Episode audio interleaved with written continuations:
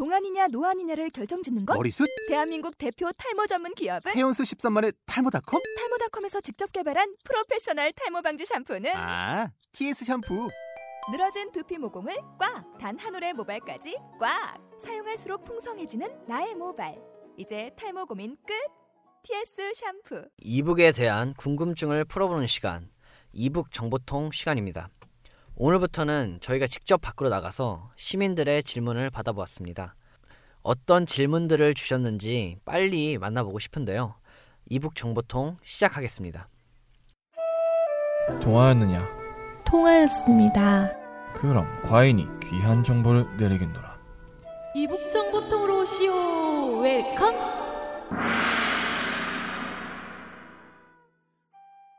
네, 오늘도 여러분들의 궁금한 점을 아주 시원하게 풀어드릴 이인 김민정 기자를 만나보겠습니다.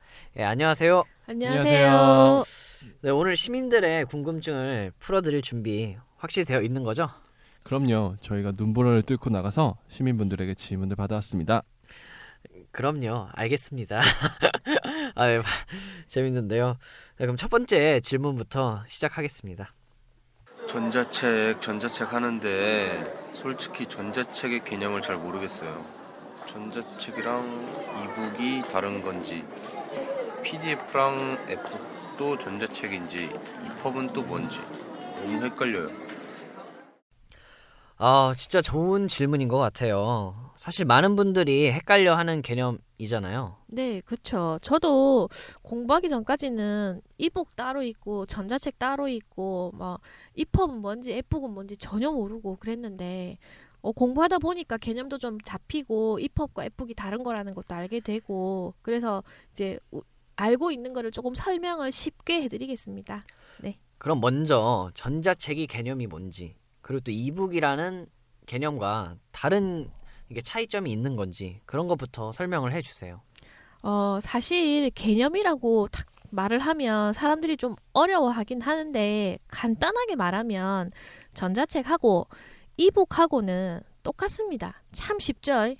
어, 다시 말해서 보고 싶은 책을 다운받아서 언제 어디서나 스마트폰이나 태블릿 PC 같은 온라인 단말기를 통해서 볼 수 있는 디지털 콘텐츠 파일을 말합니다.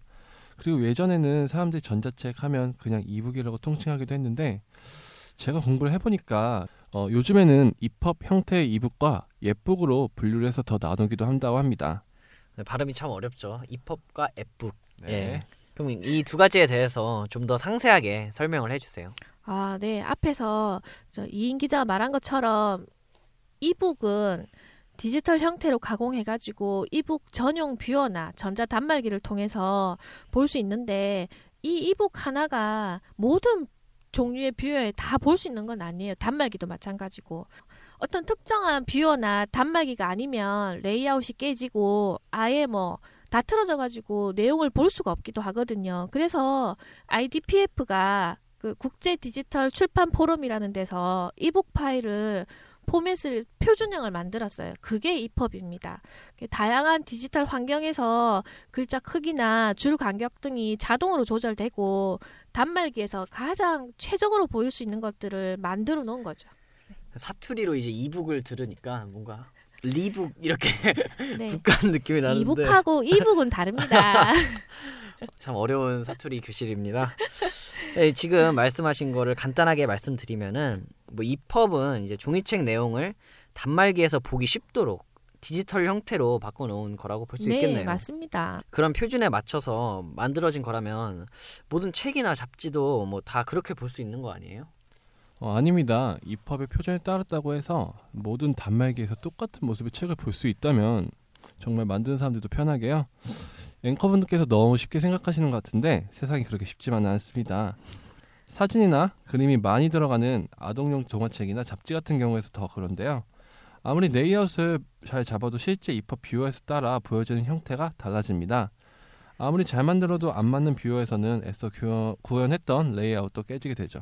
한마디로 이쁘지가 않습니다. 이것이 이펍의 가장 큰 단점입니다. 어, 네, 저도 이게 종이책에처럼 막 이렇게 예쁘게 잘 만들어 놓고 단말기로 옮기면 이게 다 깨져가지고 내용이 다 틀어져 버려요. 그러면 디자이너로서는 굉장히 막 화가 나는 일이죠. 그래서 어, 네. 어, 아예 막 아예 안 해버려요. PDF로 해서 좀 불편하지만 PDF로 보는 게 어쩌면 더 나을 수 있으니까요. 그래서 이게 이런 단점을 극복한 게 EPUB 3.0입니다.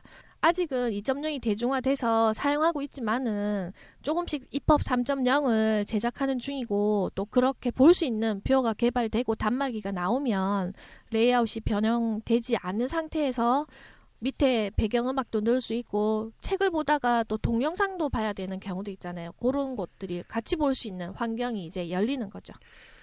근데 입법 3.0 같은 경우는 이제 개발이 되었음에도 불구하고 뭐 해외에서도 아직 상용화가 이렇게 쉽게 되고 있지 않는 상황이고 네, 네. 그 우리나라에서도 아직 3.0에 기반을 둔 그런 콘텐츠를 많이 보지 못한 것 같아요. 사실 현재 스마트폰이나 태블릿 PC 같은 경우에는 충분히 고사양을 갖추고 있기 때문에 입법 3.0, 사실 4.0이 나온다 해도 구동이 가능합니다. 하지만 아직까지는 입법 3.0을 이용한 전자책 콘텐츠가 없기 때문에 저희가 못 보고 있는 상황입니다. 하지만 곧 오픈하는 탭온북스라는 업체에서 자신들의 전자책을 모두 EPUB 3.0 포맷으로 사용하겠다고 선언을 하였고 사실 정부에서도 실감했는지 EPUB 3.0 뷰어와 제작 툴을 무료로 배포한다고 합니다. 이러한 상황이 계획대로만 된다면 우리도 곧 EPUB 3.0을 만나볼 수 있게 되겠죠. 네. 뭐 아직 탭온북스가 오픈 전이긴 하지만은 그리고 자기들은 뷰어가 자기들이 표준 뷰어다라고 3.0에 대한 표준 뷰어라고 얘기를 하는데 그거야 뭐 뚜껑을 열어봐야 될 일이고 아직은 사실은 좀 미지수라고 볼 수 있습니다. 그리고 정부도 이게 항상 정부가 하는 일이 뭐 제가 뭐 정부를 비하하는 건 아니지만 항상 뭔가를 해놓고 나중에 이렇게 싹 빠져서 이게 그냥 무용지물이 되는 경우가 좀 많아서 조금 걱정도 됩니다. 네. 지속적인 투자가 필요한 전자책 아, 시장인 네, 것 같고요. 좋- 맞습니다, 그거. 네, 정부 관계자 분들도 이렇게 지속적으로 투자해 주시고 우리 업계 분들도 지속적인 투자로 인해서 전자책 시장이 좀 밝아졌으면 좋겠습니다. 네. 어, 그래도 이렇게 계속 개발 중이니까 곧 e-book 단말기에서 사용이 가능할 것 같은데요. 그러면 EPUB 3.0하고 비슷한 app book이 있는데 app book은 또 뭘까요? 아, 네. app book은 application book이라고 보통 이제 사람들이 알기로는 저 multi interactive 효과가 막 이렇게 구현되는 그런 전자책 정도를 생각하는데 본래는 어, 독립된 프로그램을 가지고 제작한 전자책입니다. 리더기로 읽어내는 파일이 아니고 전자책 자체가 프로그램인 거죠. 네. 어, 웹북은 프로그램 자체가 전자책이기 때문에 사용자가 터치를 한다거나 드래그를 한다거나 쉽게 해서 유식한 말로 인터랙티브한 활동을 하게 되면 그에 걸맞는 반응을 하게 되는 겁니다. 그래서 아이들 도서 같은 경우는 거의 다 웹북으로 만들어지고 있습니다. 잡지나 일반 도서에서도 동적인 부분이 필요하다면 웹북으로 만들기도 하는 추세죠. 네. 듣다 보니까 그 앱북이랑 이펍이 비슷한 이 경향을 가지고 있는 것 같아요. 네, 네. 그- 그럼 두 가지의 차이점은 어떤 거라고 볼 수 있죠? 음, 가장 큰 차이점을 보자면 앱북은 앞에서 말한 것처럼 프로그램입니다. 우리가 프로그램은 다운받아서 설치를 하는 것처럼 이런 앱북도 설치를 해야 볼 수 있습니다. 그래서 아무래도 용량이 좀 큰 편인데요. 이펍 3.0은 텍스트를 기반으로 하다 보니까 용량이 좀 작습니다. 어, 물론 뭐 이펍 2.0보다는 이미지도 추가가 되고 동영상이나 음악 파일들이 추가가 되면 조금 용량이 클 수가 있지만 앱북보다는 훨씬 작아서 스트리밍으로 보는 사람들한테는 반응 속도도 빠르고 다운로드도 빨라가지고 그 독자들이 훨씬 편하죠. 네. 어, 그러나 다양한 독자들의 반응을 살펴보자면 이 펍보다는 앱북이 좀 더 좋은 반응을 얻고 있습니다. 아무래도 앱북은 프로그램이기 때문에 어, 다양한 변화를 줄 수도 있고 그에 따른 반응을 볼 수도 있기 때문에 아무래도 어린 독자들이 좋아한다는 점이 있습니다. 게임 같은 책이니까요. 네. 지난주에 우리 앵커님께서 게임이 우리의 적이다 그랬는데 적과의 동침을 하듯이 이제 게임도 우리 요런 데다가 같이 접목시키면 또 다른 새로운 전자책을 만들 수 있지 않을까 하는 생각입니다. 네, 네. 맞습니다. 세상에 영원한 적은 없듯이 네. 네. 함께 공생할 수 있다면 네. 이렇게 같이 진행하는 것도 좋은 것 같습니다. 이 두 가지가 그러면은 앱북과 이펍 이렇게 두 가지가 이, 이북의 이제 주된 형태인 건가요? 아닙니다. 사실 PDF라는 아주 많이 쓰이고 편리하고 오래된 전자책 포맷이 있습니다. 사실 PDF는 전자책 포맷 외에도 많은 분야에 쓰여 있기 때문에 알고 계시는 분들이 많을 것 같아서 이제 말씀드립니다. PDF 파일 같은 경우는 뭐 저도 많이 사용을 하고 있고 사람들도 많이 알고 있을 거라고 생각을 해요. 어떻게 보면은 좀 더 보안성이 좀 강화된 이런 느낌을 받고 있는데 이런 장점 말고도 또 다른 장점이 있나요? 어, 네. 저도 뭐 PDF는 요즘은 인쇄도 다 PDF로 보내니까 참 많이 쓰는데 PDF는 다 아시다시피 어도비사에서 개발한 포맷입니다. 그 PDF 장점 금방 얘기해 주셨는데 그것 말고도 또 큰 장점은 개방형 표준입니다. 이게 뭐냐면 모든 플랫폼에서 호환이 가능하고 문서의 어떤 틀이나 그리고 글꼴이나 사진 등을 그대로 유지하면서 볼 수 있고 인쇄할 수 있습니다. 또한 여러 장의 페이지들을 하나의 파일로 딱 묶어가지고 사용하다 보니까 검색도 좋고 편리하고 관리도 편한 그런 장점들이 있습니다. 그 앵커님 말씀하신 것처럼 PDF 파일은 보안성이 굉장히 좋습니다. 안에 락을 다 걸 수 있어서 파일을 열 때도 락을 걸고 인쇄할 때나 복사할 때나 뭐 저장할 때도 사실 락을 다 걸 수 있거든요. 그래서 상태별로 다 제한을 둘 수 있어가지고 관공서나 기업 등에서 굉장히 많이 사용한다고 제가 알고 있습니다. 네, 제가 여태까지 인생을 살아오면서 뭐 얼마 살진 않았지만 그 마냥 다 좋을 수는 없거든요. 장점이 음. 이렇게 많아도 단점이 있는 거고 뭐 저만 봐도 이렇게 얼굴이 잘생겼더라도 아, 저는 단, 볼매입니다. 볼매. 단점이 없는 것 같은데 저는 하지만 PDF는 저와 다르게 단점이 있을 것 같은데요. 네, 우리 완벽한 앵커와는 다르게 아, PDF는. 아, PDF는 단점이 있습니다. 사실 PDF 파일은 어, PDF 작성 프로그램에서 만들어진 파일과 스캐너, 디지털 카메라 등을 통해 만들어진 이미지형 PDF 파일 등으로 나눠집니다. 이렇게 여러 가지의 방식으로 만들어진 PDF는 내용 편집이나 수정이 가능할 수도 있고 불가능할 수도 있습니다. 이것이 하나의 단점이고요. 그리고 PDF는 판형이 유지가 되기 때문에 스마트폰이나 태블릿 PC 같은 비교적 컴퓨터 모니터보다는 작은 화면에서는 확대를 해서 봐야 된다던가 아니면 드래그를 해서 봐야 된다는 단점이 있습니다. 저처럼 한 손에는 커피를 들고 한 손에는 스마트폰을 들고 책을 보는 이런 좀 우아한 독자들에게는 좀 힘든 부분이 될 수가 있죠. 이 얘기를 듣는 게 더 힘드네요. 무한 이분들이 전부 다 자뻑이 심하시네. 죄송합니다. 방송의 진행이 매끄럽지 않네요. 결론은 그럼 포맷의 주인공은 아직 정해지지가 않은 건가요? 주인공이라기보단 각자 자신들의 강점을 내세워서 사용이 되고 있습니다. 요새는 뭐 인터랙티브다 뭐다 해서 쌍방 관계가 가능한 앱북이 가장 대세가 될 것이라는 의견도 많지만 이펍도 3.0으로의 발전을 꾀하고 있고 PDF도 용이성과 편리성을 내세워서 앞서 나가고 있습니다. 개인적으로는 당분간은 여러 포맷이 복합적으로 사용되는 지금의 상황이 지속될 것이라고 생각됩니다. 네, 저도 뭐 그렇게 생각하고 또 보고 있습니다. 네. 네, 듣고 나니까 이렇게 전자책이 정리가 뭐 저희만 되는 건지 모르겠고요. 청취자분들도 정리가 되셨으면 좋겠고 자 그러면 다음 질문을 한번 들어보도록 하겠습니다. 어, 전자책은 서비스 업체는 달라도 파일 형식이 같을 텐데 왜 서로 호환이 안 되나요? 아 도대체 왜 호환이 안 저는 이거 진짜 불만입니다. 진짜 불편하죠. 이거. 네. 왜 호환이 안 되는 거예요? 그 범위는 DRM이라는 놈입니다. 범인이었네요. 그럼 범인을 좀 공개 수배처럼 잘 살게 소개해 주세요. 네, 범인의 이름은 이제 범인의 full name은 digital right management의 약자로 어, 네, 양놈이네요. 네, 이인 씨가 소개해 주는 범인 양놈으로 밝혀졌습니다. DRM을 아시는 분은 e-book 뉴스로 아, 죄송합니다. 빨리 해주세요. 네, 죄송합니다. 디지털 저작권 관리를 의미합니다. 디지털 파일의 특성상 우리가 불법 복제가 판치기 때문에 이를 방지하기 위해 생겨난 기술입니다. 회사 입장에서는 파일을 관리하는 방식이기도 하고요. 그럼 이 범인 DRM이 어떤 것을 보호한다는 거죠?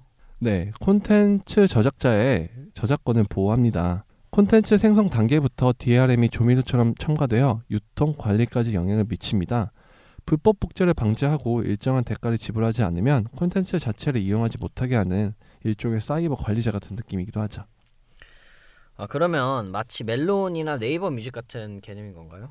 어, 네, 맞습니다. 그 우리가 불법 유통에 가장 그 음악계가 많이 피해를 받잖아요. 처음에. 그래서 그 음악계가 자기들의 피해를 좀 피해 보고자 필요를 이렇게 지적한 게 어, 이렇게 시작이 됐고요. 그 음악 공유 서비스 넵스터 아시죠? 거기서 2001년에 MP3를 이제 MP3 저작권을 보호하기 위해서 시작된 게 요 DRM입니다. 그 뭐냐면 구매한 음악이 내가 지정한 기계에서만 재생이 되는 것처럼 전자책도 지정한 단말기에만 구동되도록 하는 기술입니다. 그래서 어, 어떻게 보면 이게 좋은 점도 있지만 어떻게 보면 단점이기도 한 양날의 칼 같은 그런 게 요게 DRM입니다. 아, 그런데 그 정도로 불법 복제가 방지가 되나요? 음악 같은 경우는 뭐 P2P 사이트나 뭐 이렇게 많은 사이트에서 불법 복제를 하고 있는 걸로 알고 있거든요.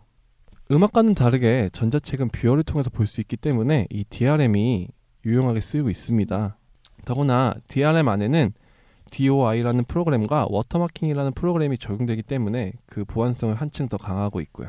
근데 DOI는 뭐고 watermarking은 뭐죠? 네, DOI는 digital object identifier라는 프로그램의 약자로서 쉽게 말하면 디지털 콘텐츠에 부여하는 식별 번호입니다. 그리고 watermarking은 기밀 정보를 디지털 데이터에 숨긴 후에 저작권 분쟁이 추후에 발생하였을 경우 디지털 저작권자가 누구인지를 확인할 수 있게 하는 기술이고요.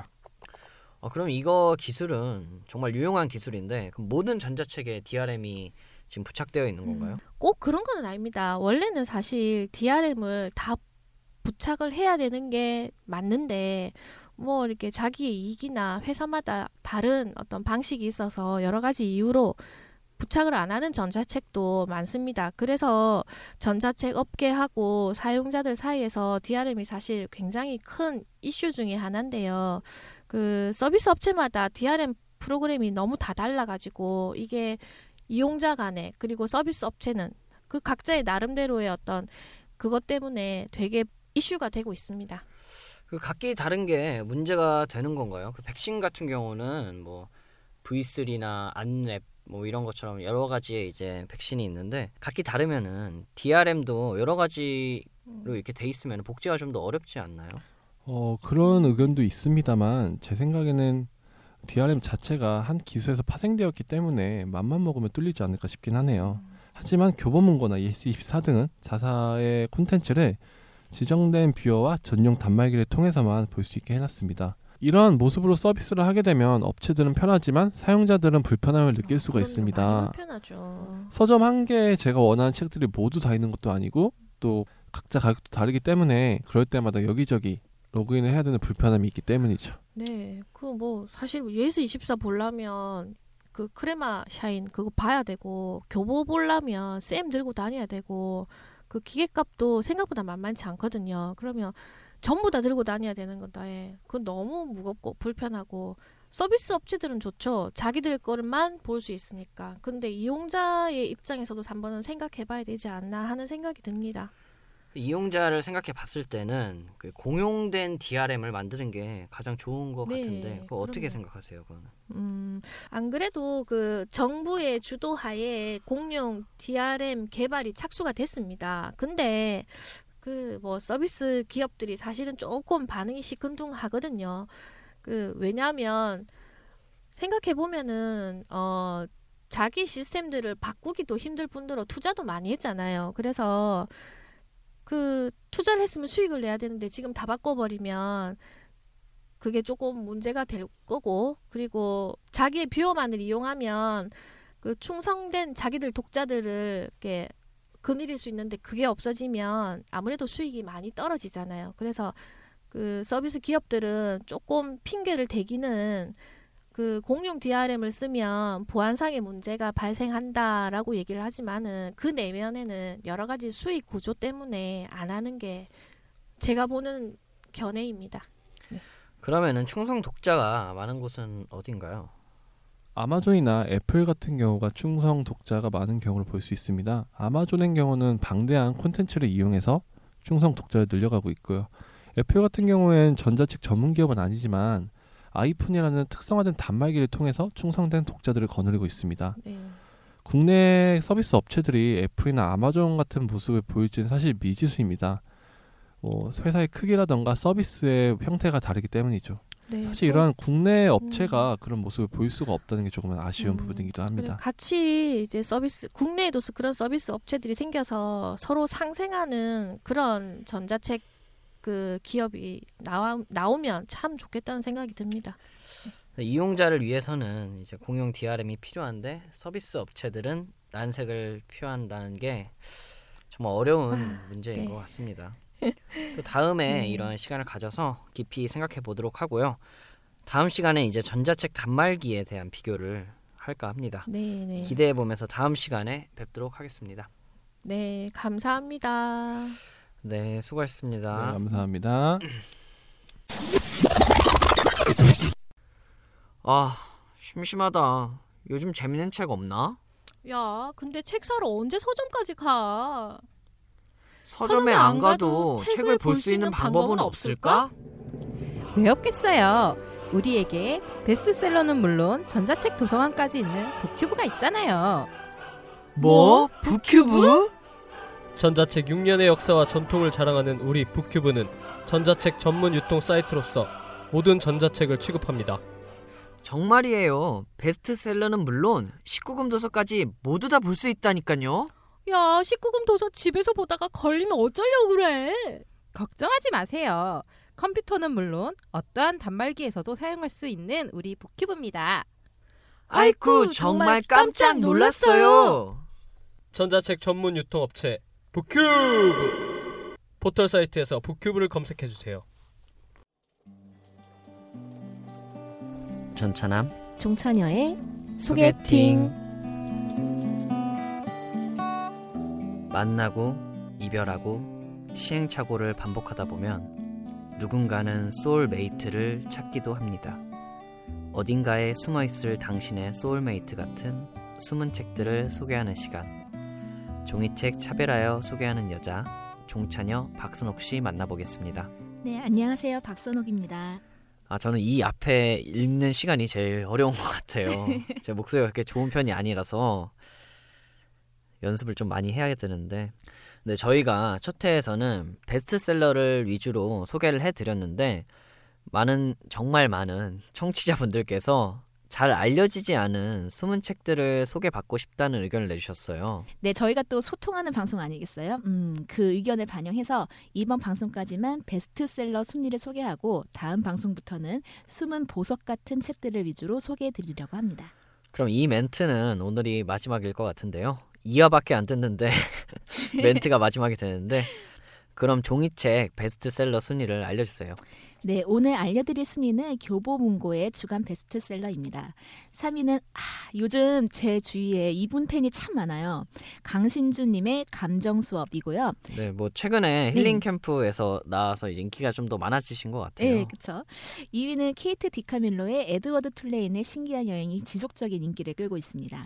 대망의 1위는 아 문화평론가시죠 정여울님의 내가 사랑한 유럽 TOP10이 차지했습니다.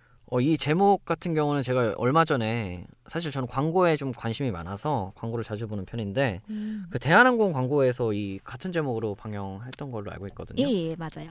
어, 이 책 속 순위가 대한항공의 33만 이용자분들의 투표로 결정된 거라고 해요.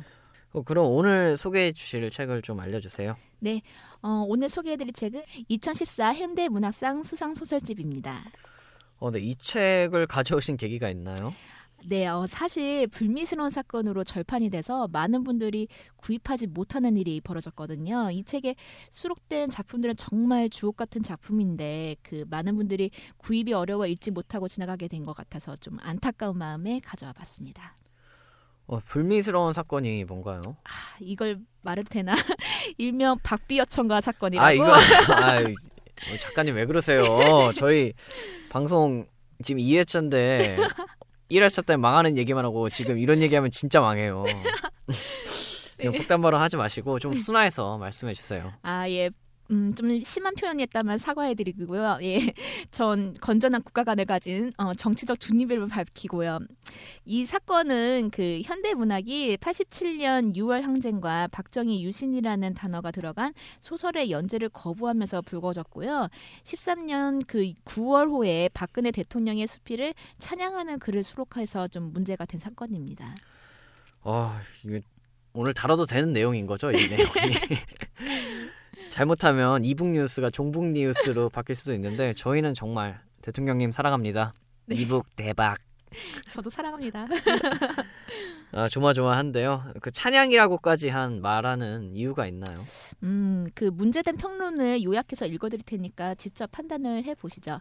그 워낙 유명한 사건이라서 그 검색하면 나오니까 저자의 성함은 밝히지 않겠습니다. 먼저 그 박근혜 대통령의 수필이 조명받지 못한 이유를 한국 수필계가 에세이 문화 장르가 무엇인가를 정확히 인식하지 못하고 있기 때문이다라고 했고요. 모럴리스트인 몽테뉴와 베이컨 수필의 전통을 잇는다 라고 표현하며 우리들의 삶의 등불이 되는 아포리즘들이 가득한 어둠 속에서도 은은히 빛나는 진주와도 같은 작품이라고 평론을 했습니다. 아, 제가 아까 아포카토를 먹고 왔는데 아니 지금 이거 대본도 보, 너무 눈이 부셔가지고 제가 제가 이해를 못하는 거죠 아니면 아 정말 화려한 평가를 받았는데 네. 저도 꼭 그분의 수필을 읽어보고 싶습니다. 사랑합니다, 대통령님. 예, 뭐 정말 뛰어난 수작인지는 현대문화 9월호에 네 편이 실려 있으니까 직접 판단하시고요. 어쨌든 이러한 일들로 그 수상자가 현대문화상을 거부하며 절판에 이르게 됐는데요. 59회 수상자인 황정은 작가고요. 수상 작품명은 양의 미래였습니다. 이번 수상집에는 수상 작품은 물론 수상 작가의 자선작과 7명의 수상 후보작, 역대 수상 작가의 최근작까지 모두 만나보실 수 있습니다. 책을 지금 쭉 살펴보니까 유명 작가분들의 작품들도 많네요. 네, 그 이상 문화상과 항순원 문화상 등 화려한 수상 경력을 보유한 김현수 작가의 동욱이란 작품도 실려 있고요. 대산 문화상과 동인 문화상 등 어, 이런 여러 가지들을 수상한 이승우 작가의 신중한 사람도 수석, 수록되어 있습니다. 이 외에도 심사평을 빌려 말하자면 장르적 기법을 차용해 장르가 가진 클리세들을 파괴한 조연 김희선의 소설도 있습니다. 신선한 작품에 목마른 독자라면 아마 유쾌한 충격을 받으실 수 있는 그런 작품들입니다. 어, 지금 라인업만 봐도 거의 어벤져스급입니다. 각국의 영웅들이 나와서 지금 모든 이 작가들이 이렇게 수록된 작품인 것 같은데 음. 네, 수상작 황정은 작가님의 양의 미래 얼마나 대단한 작품인지 좀 궁금해지는데요. 네, 뭐 짧게 소개하자면 주인공 나는 낡은 아파트 단지 상가의 지하 서점에서 근무하는 여성인데요. 한 여자아이의 실종 사건이 터지고 주인공이 마지막 목격자가 되면서 겪게 되는 심리적 상실을 다루고 있습니다. 타자에 대한 타자의 윤리를 생각하게 하는 차갑고도 따뜻한 수작이라는 평을 듣고 있습니다. 그 요즘에 사실 걱정이에요. 남이 어. 곤경에 처해 있을 때 요즘 개입하지 않으려는 경향이 좀 지쳐지고 있거든요. 예. 그 중국 제가 얼마 전에도 뭐 페이스북 같은데 보면은 영상 같은 거 보면은 음, 뭐 단체적으로 이제 폭행을 당하고 있는데도 주변에서는 이제 촬영만 하고 있고 네. 이런 사태가 좀 많이 일어나고 있습니다. 근데 이 소설을 읽게 되면은 좀 더 많은 생각을 가질 수 음. 있을 것 같은데요. 네. 인상 깊은 구절 몇 가지만 좀 소개를 해주세요. 예, 그 소녀의 실종이 알려지게 되는 구절인데요. 사람들은 소문의 그 장소를 보러 뭐가 됐든 내게 질문을 하러 서점을 찾아왔다. 고성이 오가는 날도 있었다. 여기서 그 소녀가 사라졌다. 내가 그녀를 마지막으로 목격한 사람이었다. 비정한 목격자, 보호가 필요한 소녀를 보호해주지 않은 어른. 나는 그게 되었다. 아, 목격을 하고도 돕지 않았다면 좀 비난받아야 마땅하지 않은가요? 아, 나는 그게 되었다 라는 말은 꼭 억울하다는 뉘앙스인 것 같은데요. 네, 그 소설을 읽어보면 아실 텐데요. 주인공이 개입하기엔 조금 좀 상황이 애매했어요. 확인과 확신이 필요한 상황이었달까요? 음, 이 상황의 연장선이 되는 공간이 바로 서점 지하의 터널입니다. 터널이 있나요? 예. 갑자기 스펙타클한 내용으로 이루어지는 것 같은데 네. 그럼 지하 서점에 또 지하 터널이 있는 그런 구조인 건가요? 예, 맞습니다. 터널은 서점 지하 창고의 가벽 뒤에 뻗어 있을 거라고 그 주인공이 예상하는 공간인데요. 주인공은 그 터널 속에 소녀가 있다고 의심하지만 확신이 없기 때문에 적극적인 개입은 하지 않습니다. 어떻게 보면 이 소심한 성격으로 이 작품이 일어나기 때문에 좀 더 생각을 많이 하게 되는 작품인 것 같은데 그 음. 이끼 같은 경우는 네. 그 터널을 이제 주인공이 헤쳐나가는 상황으로 음. 이제 내용이 네. 이루어지잖아요. 그거에 대해서는 좀 반대적인 상황을 음. 보여주고 있는 거네요. 네. 그런데 그좀 확신 없이 큰 일을 저지를 수 있는 용기가 흔치는 않잖아요. 예. 그리고 그 주인공이 터널을 막고 있는 가벽을 무너뜨릴 것인가 말 것인가 망설이는 부분이 있어요. 그 부분을 읽어보면 나는 그걸 확인할 수 있었다. 망치를 들어서 몇 번 휘두르면 가능했다. 어쩌면 계란 껍데기를 뚫는 것처럼 쉬울 수도 있었다. 그리고 그 때문에 나는 그렇게 할 수 없었다.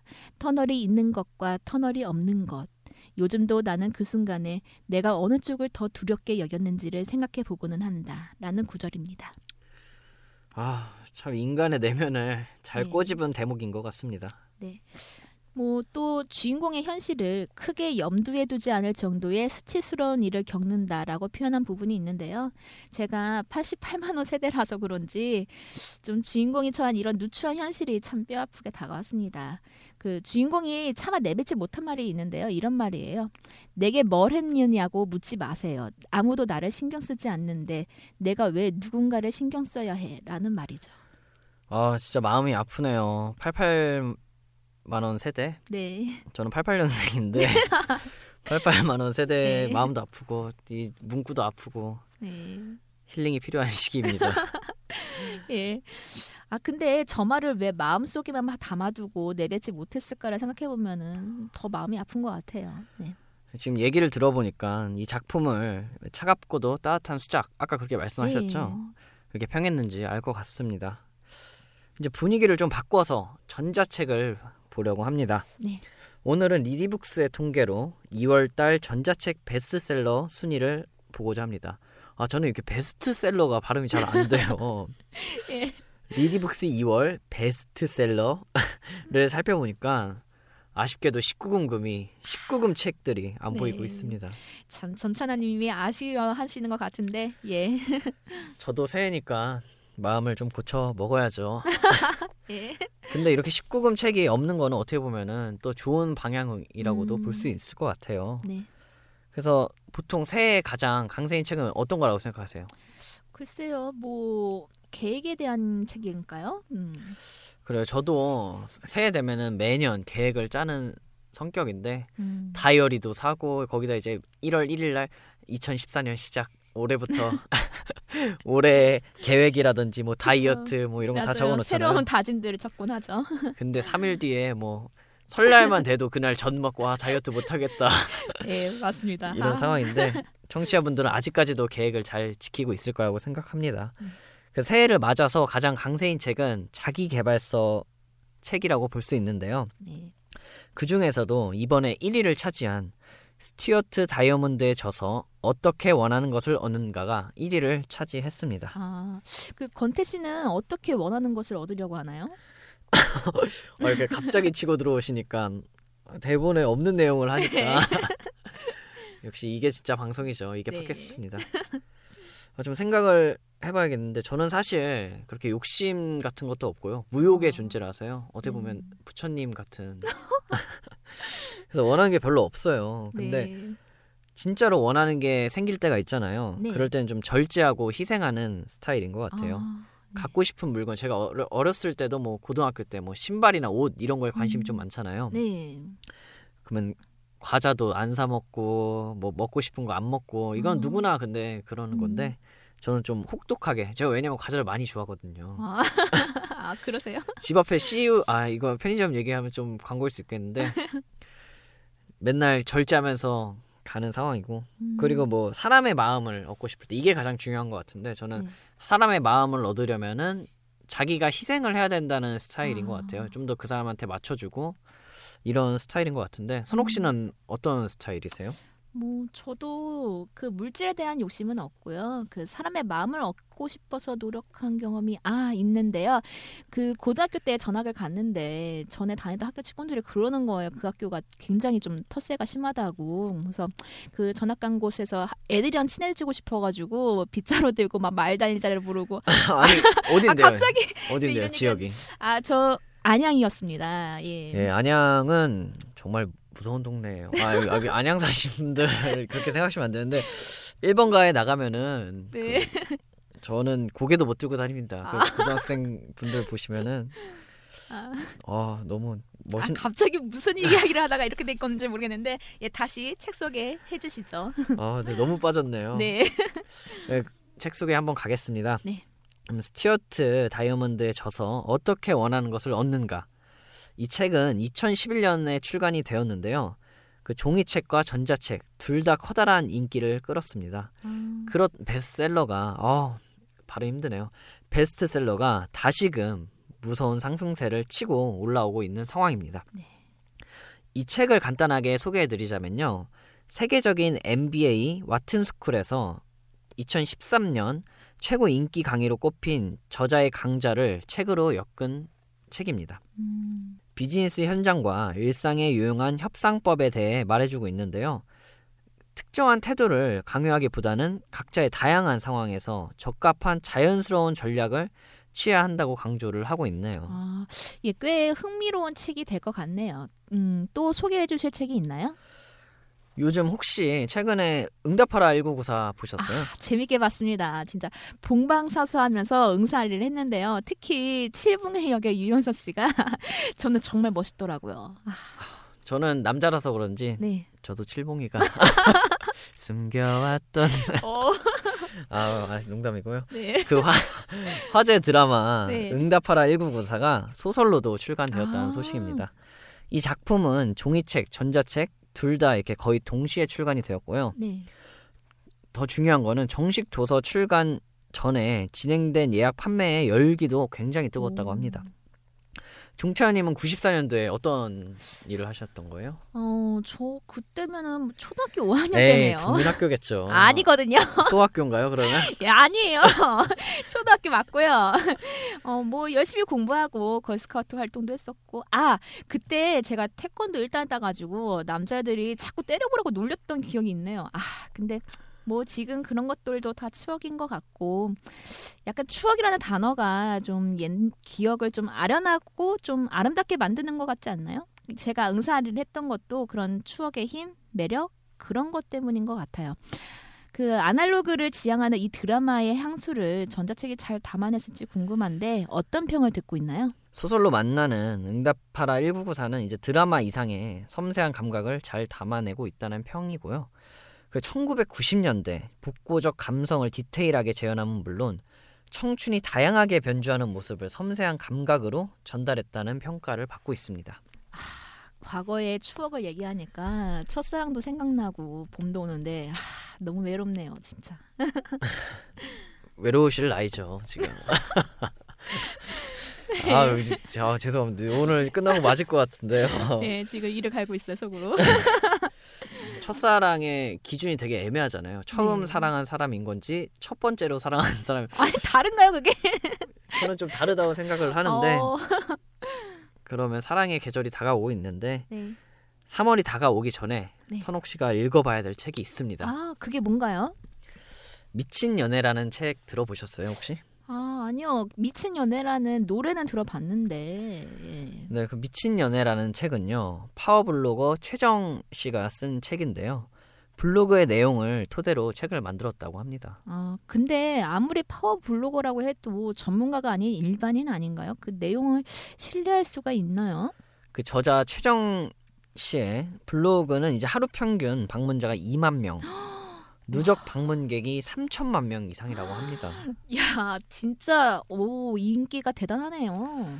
또 다음 연애 블로그 부분 4년 연속 1위 타이틀을 기록하고 있어요. 오.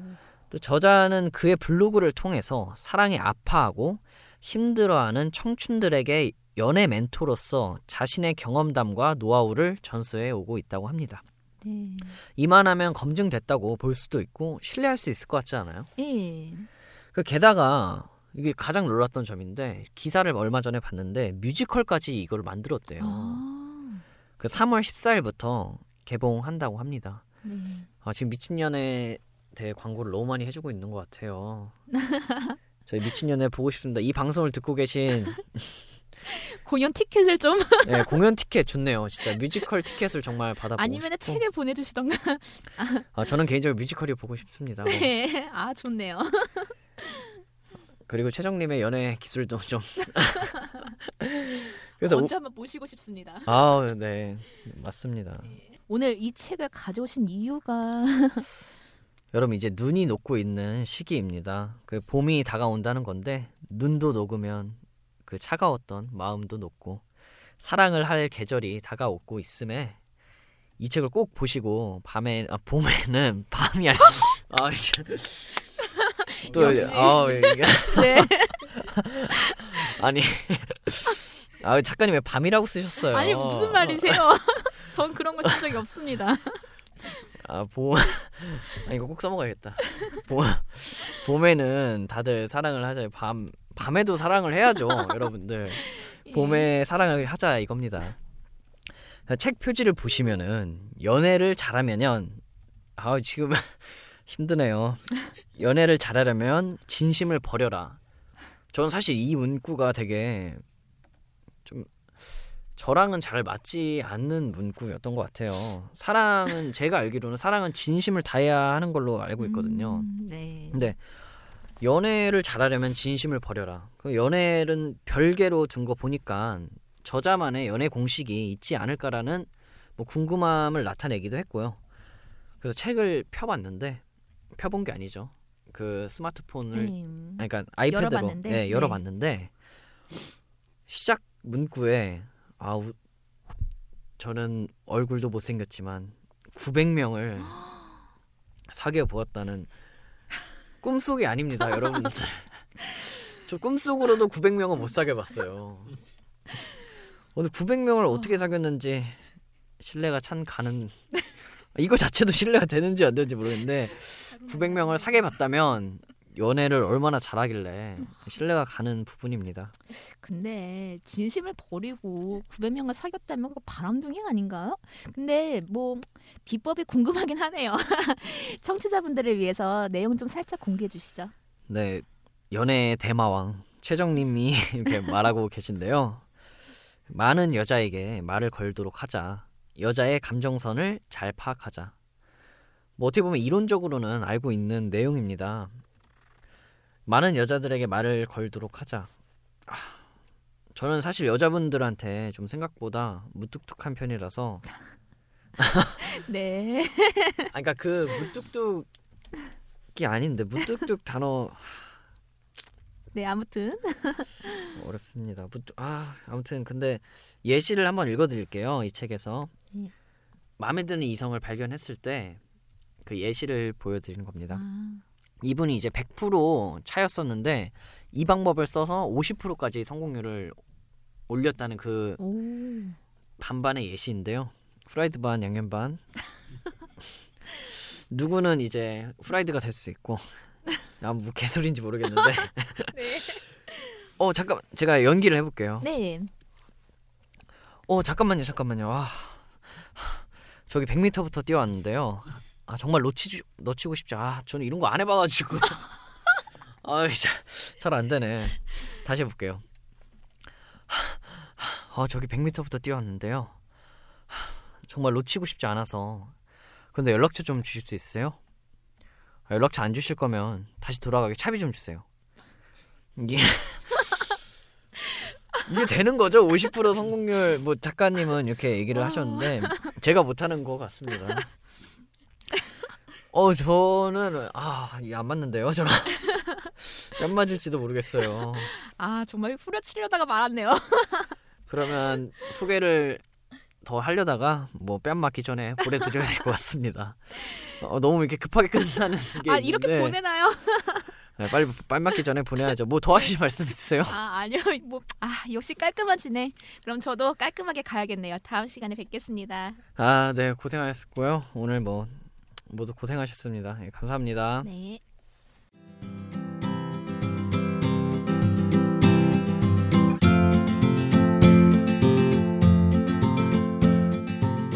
아, 네, 여러분. 오늘 방송은 좀 나아졌나요? 좀 더 풍성한 소식과 소통하는 방송이 되기 위해서 저희 열심히 노력했거든요. 근데 듣고 계신 여러분들은 어떠셨을지 잘 모르겠습니다. 저희의 귀와 눈은 24시간 항상 열려 있습니다. 네이버나 페이스북에 이북 뉴스를 치고 들어오셔서요. 소중한 의견 많이 남겨주시고요. 지난 1회 광고 퀴즈 당첨자는 페이스북을 통해서 공지하도록 하겠습니다. 그럼 이북 뉴스 2회 방송을 마치겠습니다. 청취해주신 여러분 고맙습니다.